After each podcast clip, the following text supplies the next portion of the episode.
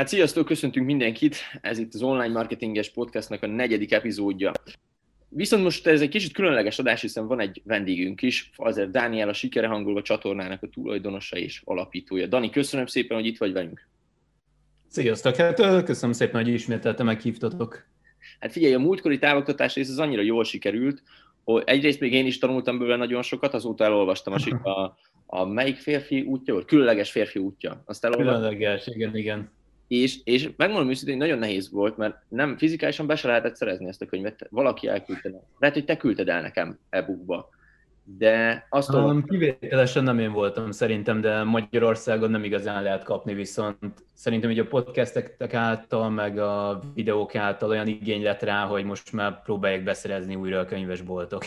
És őszintén megmondom, én nem hittem, hogy ebből a könyvből ennyit lehet tanulni, de ténylegesen úgy olvastam végig, hogy tudod, minden egyes oldalt elolvastam, mert egy, annyi érték volt benne. Úgyhogy innen is köszönöm szépen, hogy mondtad nekem azt. Nagyon szívesen. Ebbe az adásba most arról akarunk beszélni, hogy hogyan lehet úgymond önbizalmat növelni, komfortzónáról beszélgetnénk egy kicsit, és még rengeteg más dolgot behoznánk, hiszen ez egy eléggé tág témakör. Úgyhogy ugye itt vannak velünk a szokásos arcuk is, Kalti meg Ádám. Sziasztok! Sziasztok! Sziasztok! Én azt mondom, hogy kezdjünk is bele ebbe. Én, én egy olyan vezető kérdést írtam fel magamnak, hogy egy tág kérdés, mert akinek mind, szerintem mindenki más fog mondani, hogy mi az a komfortzóna. Esetleg, Dani, kezdhetnénk vele is, hogy neked mi a felfogásod arról? Tehát mit jelent számodra az, hogy komfortzóna?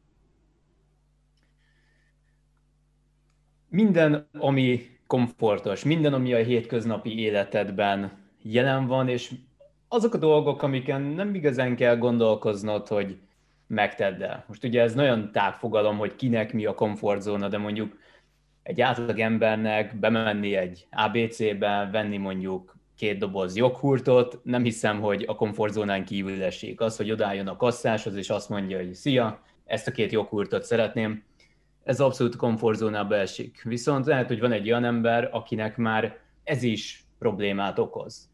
És most erről lehet mondani nagyon sok mindent, hogy ki milyen szinten áll, viszont um, szerintem nagyon-nagyon fontos erre kifejezetten hangsúlyjal lenni, mert um, komfortzóna kapcsán inkább olyan dolgokat szoktak emlegetni az emberek, tudod, ami mindenkinek kívül esik. Igen. Mondjuk lefeküdni az utcán a földre, ez egy remek példa, amit én mindig felhozok, ez egy olyan dolog, amivel én is kezdtem így a komfortzónám tágítását, és még hogyha egy bevállalós embernek is azt mondod, hogy oké, okay, egy forgalmas helyen feküdj le a földre, valószínűleg meg fogja csinálni, de fog érezni egyfajta stresszt, lesz egy adrenalin löket mögötte.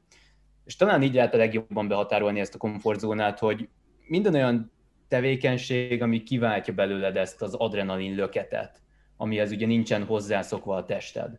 Ha te mondjuk elmész ejtőernyőzni életedben először, valószínűleg iszonyat adrenalin löketet fogsz kapni. Az, aki mondjuk napi szinten hármat ugrik a különböző vendégeivel, valószínűleg neki már nem ugyanaz az adrenalin löket, mint előtte. Úgyhogy lehet, hogy ebből tudnánk elindulni a legjobban.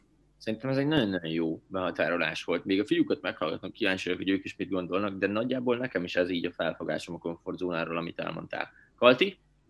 Hát igazából én a Dani gondolatát azzal vinném tovább, hogy teljesen szubjektív az egész. Tehát, hogy ha megnézzük, akkor azt mondanám, hogy a szokásokra épül, ugye, viszont mindenkiben máshogy épül fel. Tehát a, a határai azok szerintem emberenként el vannak mosva teljesen. Tehát én, én így jellemezném a leginkább.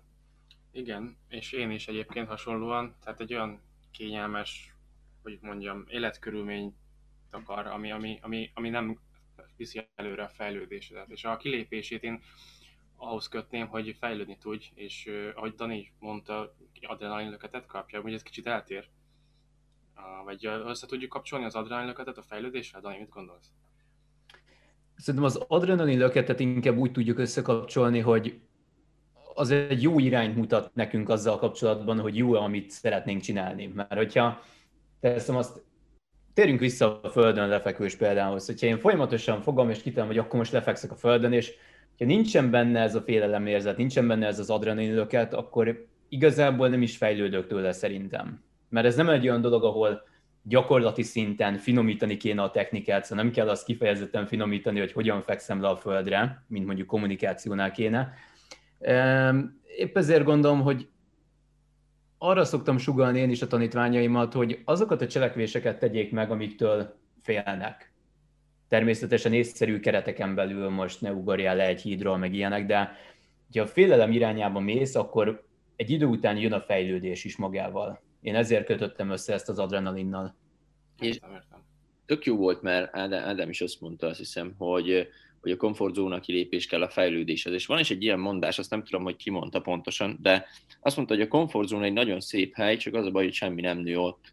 És ezt, ezt én ténylegesen gondolom, hogy, hogy ki kell lépnünk a komfortzónánkból azért, hogy valami újat tudjunk elérni, tehát hogy fejlődni tudjunk folyamatosan. És még annyit mondanék ide, Dani, ez a lefekvős példa, ez nagyon jó. Az egyik könyvbe olvastam egy olyat, képzeld el, nem tudom, hogy te ezt olvastad de hogy ugyanilyen kísérlet volt, csak arról, hogy a metróban utaznak az emberek, és minden egyes megálló előtt az adott embernek hangosan be kellett mondani a megálló nevét. És ez is egy komfortzónán kívüli dolog volt, hiszen automatikusan bemondja ugye a metró. De ahogy ő bemondta, észrevette azt, hogy az elején még mindenki odafigyelt rá, a következő megállónál már csak mondjuk a fele emberek, a harmadik megállónál meg már senkit nem érdekelt mondjuk. És lehet, hogy komfortossá vált neki a harmadik megállóra ez. Mit gondolsz erről? Um, igazából az emberek irányából kéne kiindulni, amikor én mondjuk lefeküdtem a West End kellős közepén, um, az ugye rögzítve lett, az meg is van videón, és nagyon érdekes volt nézni az embereket, mert talán volt olyan, aki szinte át is lépett rajtam konkrétan, nagyon, nagyon változó, hogy ki hogyan reagál egy ilyen szituációra, és kicsit meg, meg szeretném csavarni a dolgot, mert az is egyfajta komfortzóna, hogy te reagálsz-e egy olyan eseményre, ami számodra meglepő. Mert a legtöbb ember azért nem nézett meg engem a Földön, mert mi van, hogyha őt ezért megnézik? Vagy mi van, hogyha éppen filmet forgatnak, és akkor ő ezzel belekerül a filmbe? És ugyanez lehetett szerintem a metrós példánál is, hogy egyrészt az emberek megszokták, másrészt viszont ott van egy metróban mondjuk, egy fülkében mondjuk 20 ember, és senki sem akar az első lenni, aki szól ezért. És ez is egy brutálisan nagy komfortzóna, hogy úgymond ne foglalkozzunk a másik emberrel, mert amint elkezdünk foglalkozni, onnantól kezdve mi magunk is kiszolgáltatjuk saját magunkat. És ezt nagyon-nagyon sok esetben lehet látni. Tehát amikor, vannak, amikor ilyen nagyon-nagyon kirívóak az emberek, és akkor többen szóvá teszik, de nagyon sok esetben pont azért nem merik szóvá tenni, mert félnek attól, hogy ettől úgymond ők kerülnek a rivalda fénybe. Igen, itt azt hozzátenném, hogy, a, hogy tulajdonképpen a szemtanúnak is ugye ekkor egy komfortzónából való kilépésé válik az, hogy interakcióba lépjen azzal, aki fekszik a földön, nem? Pontosan, abszolút.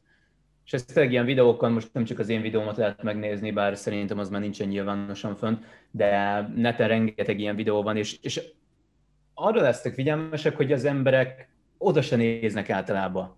És ismételten a tanítványaimhoz tudok visszatérni. Pontosan ezért nagyon jók ezek a komfortzónák, mert hogyha ha azt, azzal nem törődnek az emberek, hogy te télen lefekszel valahova a földön, vagy azzal nem mernek törődni az emberek, hogy te üvöltözöl a metrón, akkor felmerül a kérdés, hogy sokkal apróbb dolgoktól miért rettegünk ennyire. Például mit tudom, ugyanebben a metrófülkébe oda menni egy lányhoz és elkezdeni vele beszélgetni legtöbb ember azért nem képes erre, mert nem, nem, is a, nem is a hölgytől félnek igazán, hanem a többi embertől, hogy úristen, ott lesznek a srácok, kinevetnek, és mit tudom én. Az igazság az, hogy még hogyha gondolnak is rólad valamit, nagyon-nagyon pici az esélye annak, hogy ezt szóvá tegyék.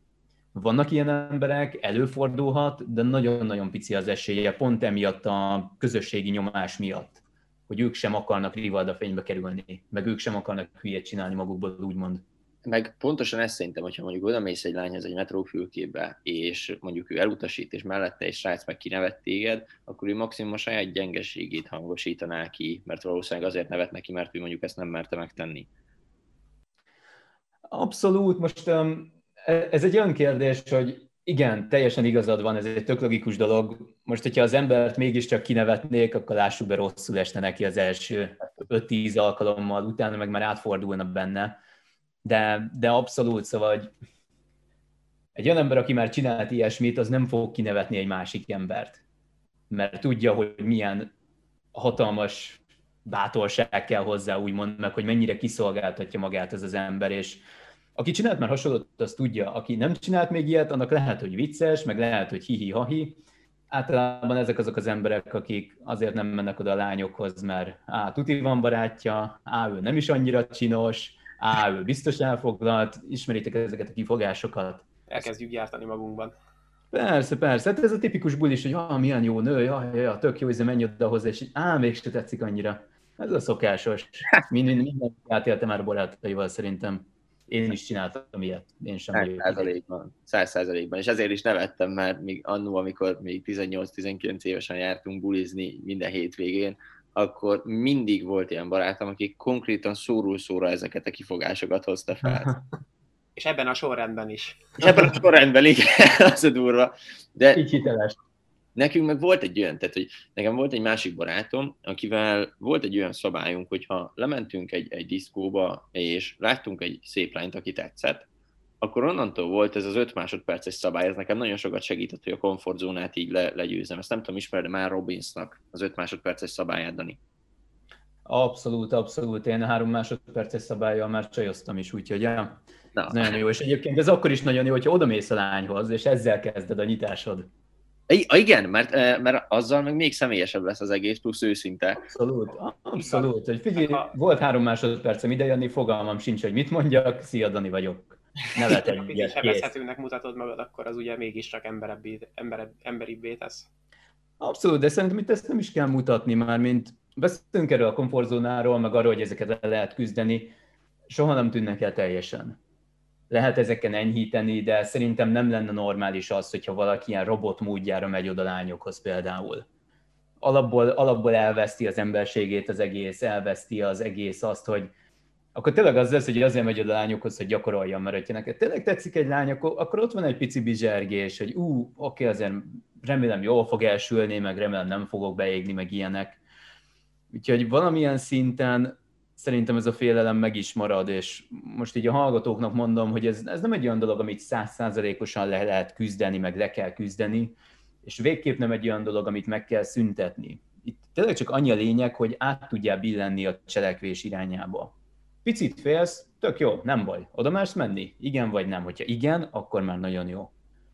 Utána persze minél jobban csökken ez a félelemérzet, minél jobban csökken az adrenalin, annál jobban tudsz teljesíteni is, mert annál kisebb az izgulás, de senki se várja azt, hogy ettől teljesen meg lehet szabadulni, mert az, az majdnem olyan, mint hogy azt mondanám, hogy meg lehet szabadulni teljesen a szomorúságtól. Nem lehet, és nem is akar az ember.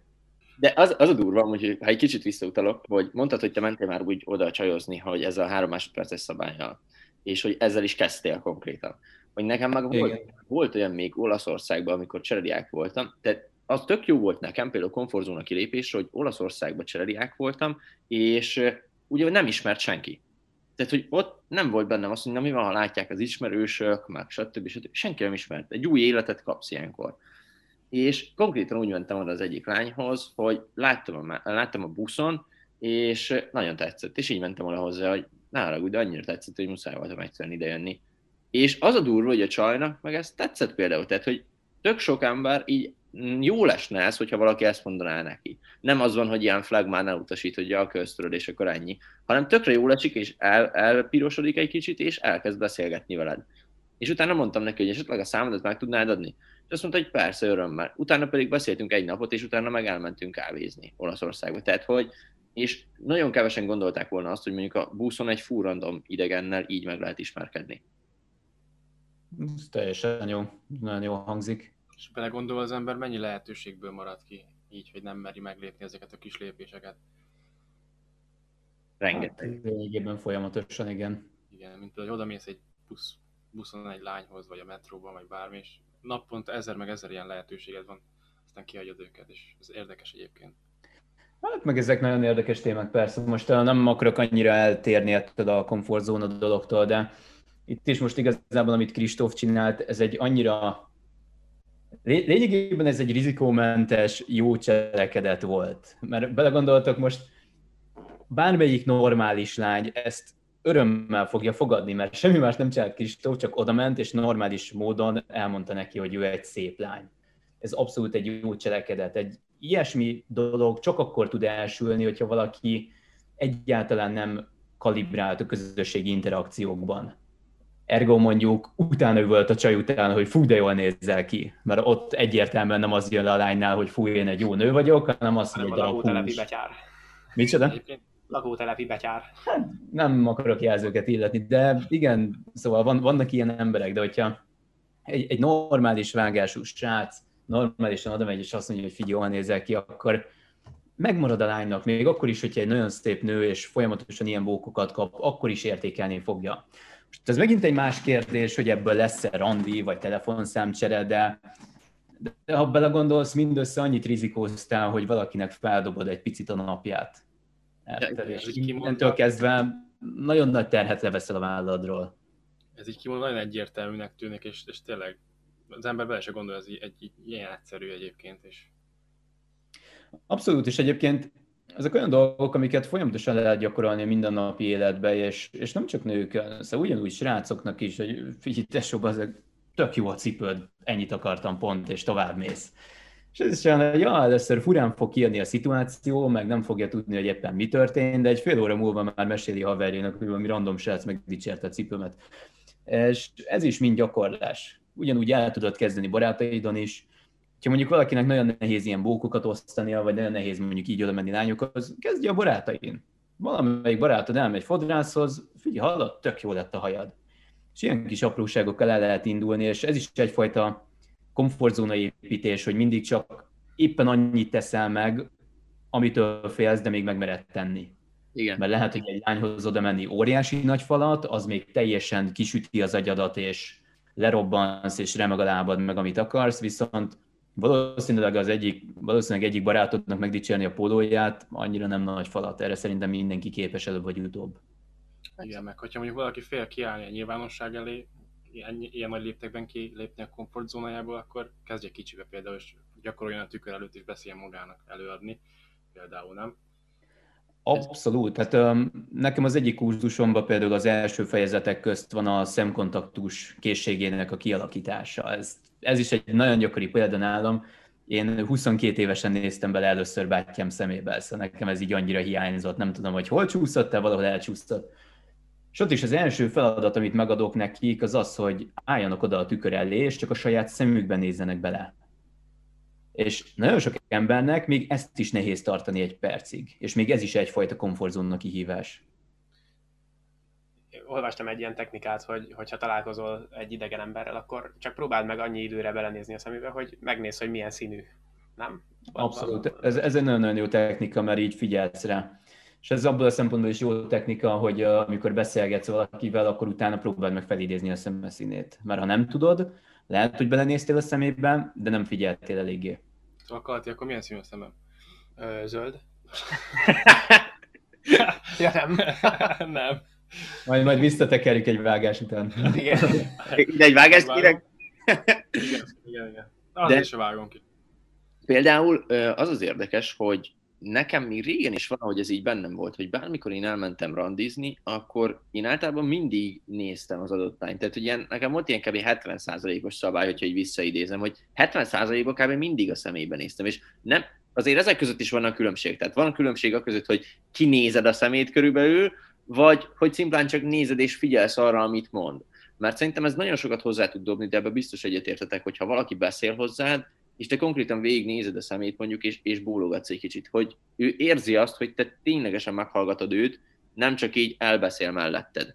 És nekem ez nagyon sokat segített például, hogyha Mike te kontaktusnál vagyunk. Viszont most azon gondolkodok, Dani, hogy mi lenne, hogyha összegyűjtenénk mondjuk ilyen ilyen pici kis gyakorlatokat, amivel ténylegesen a komfortzónát, vagy akár a csajozás felé is elmehetünk, mindegy nekem, tudja tágítani az adott ember. Tehát most próbáljunk meg gondolkodni egy mondjuk 16 kötőjel 20 éves fiatalnak a fejével, mondjuk egy fiúnak a fejével, hogy milyen olyan gyakorlatok vannak, amivel, amivel rá lehet vezetni a fiatalokat, hogy kicsit tágítsák a komfortzónájukat. Tudnál-e mondani mm-hmm. párat? Hát az első, jó témákat választunk egyébként, mert ezeket már rengetegszer feldolgoztam, úgyhogy majdnem, hogy memóriából tudom mondani őket. Az első, az a legegyszerűbb, az a jéghideg vizes zuhany. Mert nem vagy, szociális szempontból nem vagy kitéve veszélnek, viszont mégis le kell küzdened magad, nehéz maga a feladat, és eszméletlenül nagy a sikerélmény, amit kapsz utána. Mert a komfortzóna kihívásoknál tudni kell azt, hogy amint teljesíted őket, ilyen elképesztő high érzést adnak, szóval nagyon-nagyon jól fogod érezni magad utána, mert rengeteg sok boldogsághormonnal lepel téged a tested. Idegvizely zuhany is annyi, hogy beállsz az zuhany alá, és magadra nyitod egy éghideg vizet, és egy három percig állsz alatta. Nagyon kellemetlen, nagyon rossz érzés, 50-szer ki akarsz jönni, attól fog, félsz, hogy megfázol, de egy-két perc után elkezd nagyon-nagyon jóvá átcsapni, utána pedig hihetetlen jól fogod érezni magad, és egész napra olyan érzésed lesz, hogy te bármire képes vagy, ilyen elpusztíthatatlan vagy. Sajnos ez nem működik a végtelenségig, a tizedik nap után elveszti a varázsát, de utána idővel újra lehet kezdeni. Másik kihívás az ugye, amit már beszéltünk, hogy ez a feküdj le a földön egy forgalmas helyen. Itt minden kihívásnál azért meg kell hagyni ezt, hogy legyünk készszerűek, szóval gondoljuk végig, hogy az adott szituáció biztonságos-e, benne van a pakliból, hogy mondjuk jön egy rendőr és felállít, vagy hogy jön egy biztonsági őr és kiküld minket, szóval azért föl kell mérni a helyzetet, hogy ne, ne egy koncert kellős közepén feküdjünk le a földre, ahol mondjuk eltaposhatnak minket, úgyhogy ez minden kihívásra igaz. Ott van ugye a metrós példa is, az, az zseniális, hallottam ilyenről is, hogy metrón valaki elkezdte énekelni a himnuszt, vagy mondjuk a francia himnuszt, azt nagyon-nagyon sokan tudják. Magyarul. Magyarul, igen. Um, nézzünk még egy-kettő komfortzóna kihívást. Szerintem ez is nagyon jó akár, ami, amiről már beszéltünk, hogy menj oda egy random ismeretlen csávóhoz, és mondd azt, hogy tetszik a cipője. Abszolút, abszolút. Ez, ez is már egy kicsit nagyobb falat. Mondjuk ne, nekem ezek a bókok, valahogy nagyon nehezemre esnek. Szóval itt is kinek mi a komfortzóna kihívás. De mondjuk um, lehet komfortzóna kihívás leszólítás irányokból is, hogy mondjuk odamész, és megkérdezed, hogy hol van valami, ez a szia, nem tudod, hogy hol van a meki, és akkor megmondja. És amikor ez már könnyűvé válik, akkor mindig egy picit elkezdett tovább vinni a beszélgetést, megkérdezed, hogy mondjuk, mit tudom, szia, nem tudod, hogy hol van a pont, pont, pont, á, tök jó, ettél már ott, ami még egy nagy komfortzóna lehet sokaknak, az az, amikor ellenkezni kell valakivel, hogy valakinek a véleménye ellen kell menni. Ugyanez a példa, szia, nem tudod, hogy hol van a Damario étterem, és akkor azt mondja, hogy mit tudom én, itt vagy itt, megkérdezed, hogy volt-e már ott, és akkor megkérdezed, hogy és jobb lett már a hely, mert hogy én nagyon-nagyon nem szerettem régen. Nagyon egyszerűnek hangzik ez az egész, de nagyon sok ember nem mer ellenkezni a másikkal nagyon sok ember nem mer szembe menni a másik véleményével, úgyhogy ez önmagában lehet egy komfortzóna kihívás. De olyan szinten is fel lehet használni, hogy még egy sima átlag baráti beszélgetésben is. A barátod azt mondja, hogy neki tetszik az a kanapé, te meg azt mondod, hogy hát nekem egyáltalán nem tetszik ez a kanapé.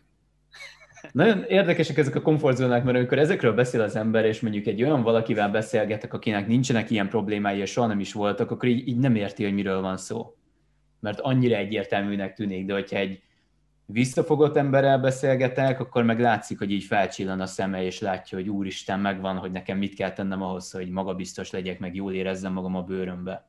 De ha most át akarnánk menni, ha most ugye a fejembe próbáltam összeszedni a gondolatokat, és hogyha ezt át akarnánk vinni akár csajozásra, akkor simán lehetne ezt úgy felépíteni, hogyha valakinek totál nincs semmi önbizalma, vagy minden komfortzónán kívüli, hogy először elkezdi azzal, hogy mondjuk oda megy egy fiúhoz, és útbaigazítást kér. Mert ha útbaigazítást kérsz, arra általában azért válaszolni szoktak az emberek, tehát nem hagynak úgy faképnél.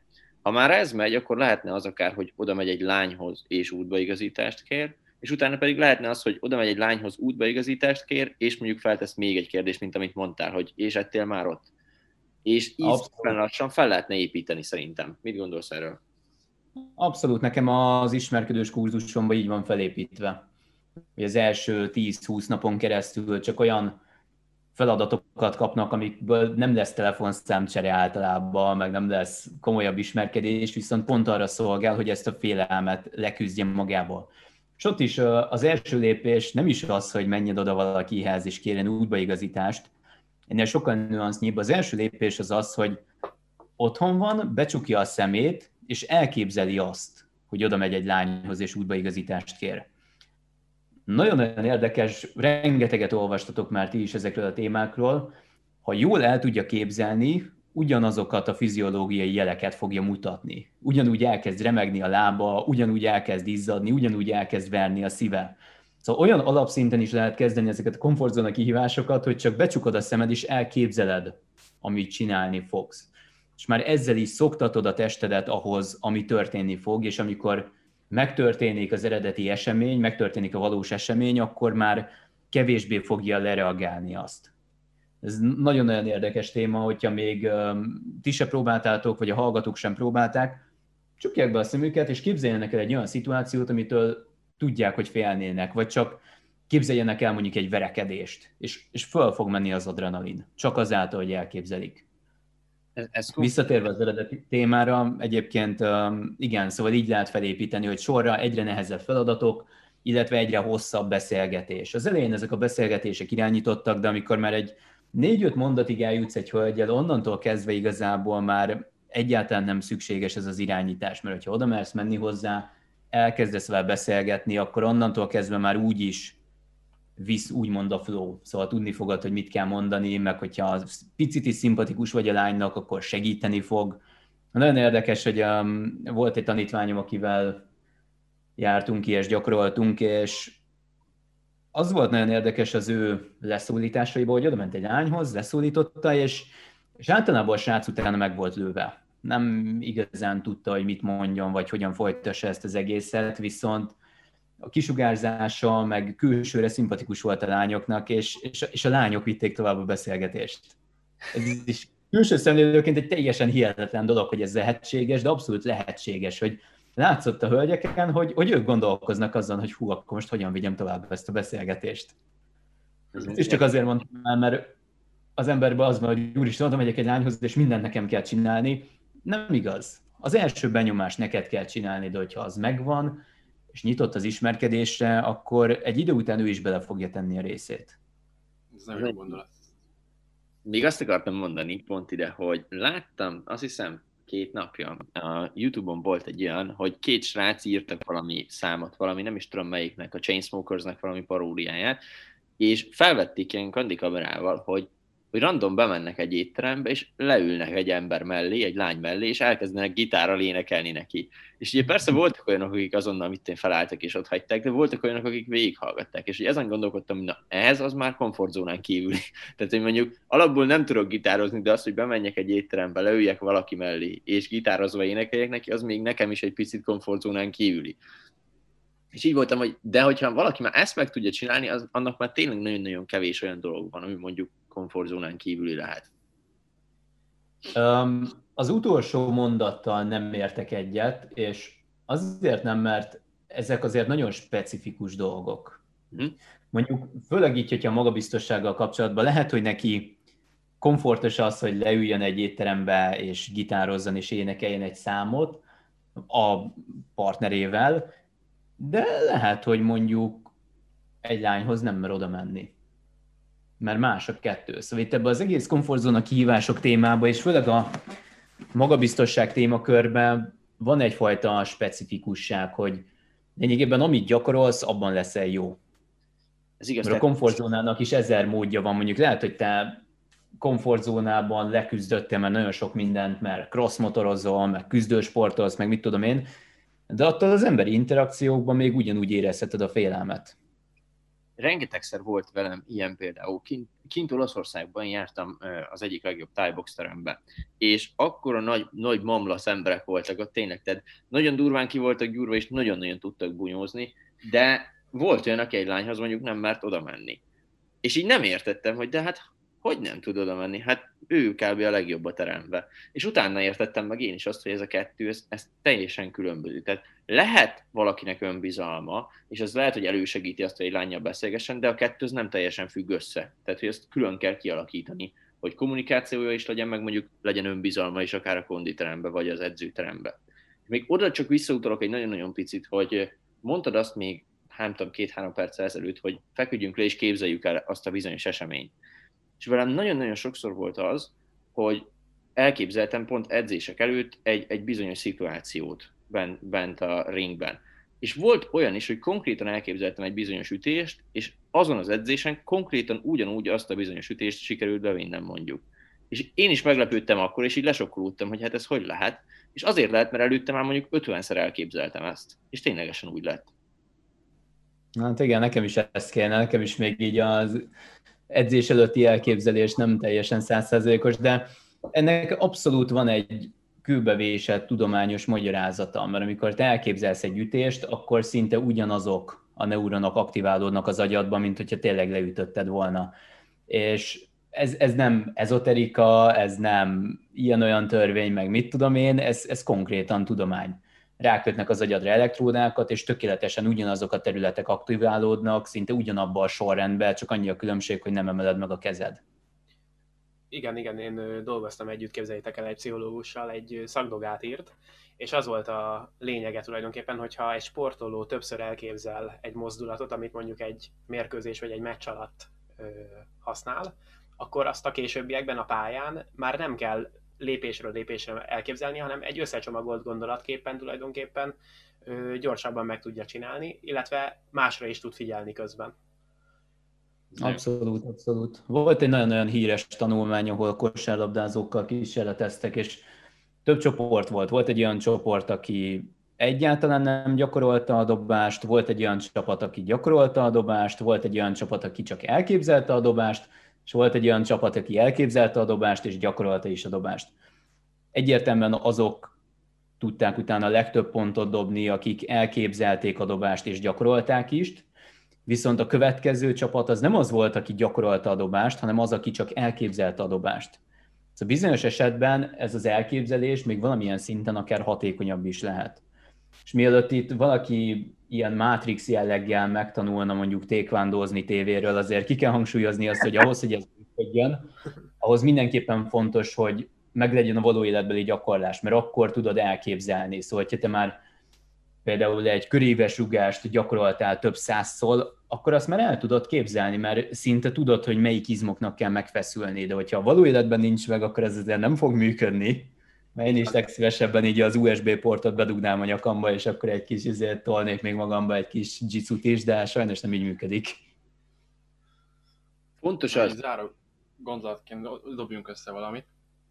Na, dobjunk. Én annyit mondanék itt, egyrészt először is, Dani, még egyszer köszönöm, hogy itt voltál, mert azért szeretem azt, hogyha te vagy a vendég, mert mindig tudok valami újat tanulni. Mert két különfajta, két különfajta nem, szegmensből vagyunk, de mégis egy kicsit, kicsit azért itt a közep, hogy is mondjam ezt, a keresztmetszetbe.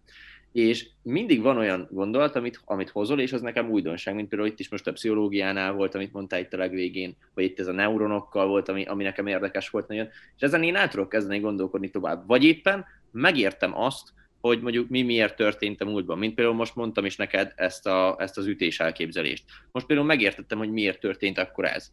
És nem egy ilyen, nem egy ilyen misztikumként él a fejemben. Úgyhogy szerintem nagyon jó volt, és szerintem ténylegesen nagyon sok értéket tudtunk adni. Még annyit csomagoljunk itt össze a végére, hogyha van egy, van egy fiatal srác, akinek ténylegesen semmi önbizalma nincsen, és szeretne kilépni a komfortzónájából, akkor mondjuk egy 1-2-3 lépéses kis ilyen checklistet tegyünk össze neki. Mit szólnál hozzá, Dani? Okés.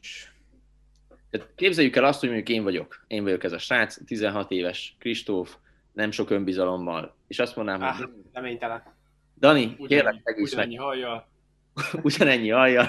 Kérlek segíts nekem, és mondjál három tippet, hogy, hogy hogyan induljak el. Nagyon azon múlik, hogy milyen szinten van az adott ember. Mondjuk, hogyha vannak már alapból barátaid, van egy-két ember, aki közel áll hozzád, akkor rajtuk kell elkezdeni gyakorolni. Hogyha ezek a barátok sincsenek meg, akkor magán a családon belül kell elkezdeni gyakorolni. Alapesetben én lehet, hogy azt mondanám, hogy legyünk részletesek, és, és olvass el egy teljesen standard könyvet mondjuk a kommunikációról. Most így a magabiztosság tekintetében nézzük ezt a szociális magabiztosságot, mert nézzük azt a formáját, hogy emberi kommunikáció mondjuk olvasd el a Dale Carnegie Sikerkalauz című könyvet, az a Biblia, szerintem mindenki azzal szokott kezdeni. Erre azért van szükség, hogy egyáltalán felmérd azt, hogy mi az, ami neked hiányzik. Mert ott nagyon-nagyon sok jó tanácsot fogsz kapni, hogy mondjuk szólítsd az embereket a nevén, vagy hogy hogyan mutatkozz be ilyenek, és fel tudod mérni, hogy mi az, ami hiányzik, és, és próbáld meg ezeket a technikákat végrehajtani embereken, és érezni fogod, hogy mi az, ami nehéz, meg mi az, ami könnyen megy ami nehéz, az lesz neked a komfortzónából való kilépés, és azokat kell akár valamilyen lebutított formában is, de elkezdeni csinálni. Ami nagyon-nagyon fontos, hogyha valakinek tényleg alacsony az önbizalma, vagy nem annyira magabiztos, az az, hogy ne úgy álljon neki valaminek, hogy elvárja az eredményt is a végén. Szóval, hogyha mondjuk te eddig nem használtad az emberek nevét, akkor ne várd azt, hogy te most elkezded használni az emberek nevét, és akkor mindenki oda fog ugrani hozzád. Ne legyenek elvárások. Az elsődleges cél az az legyen, hogy egy adott cselekvést megtegyél.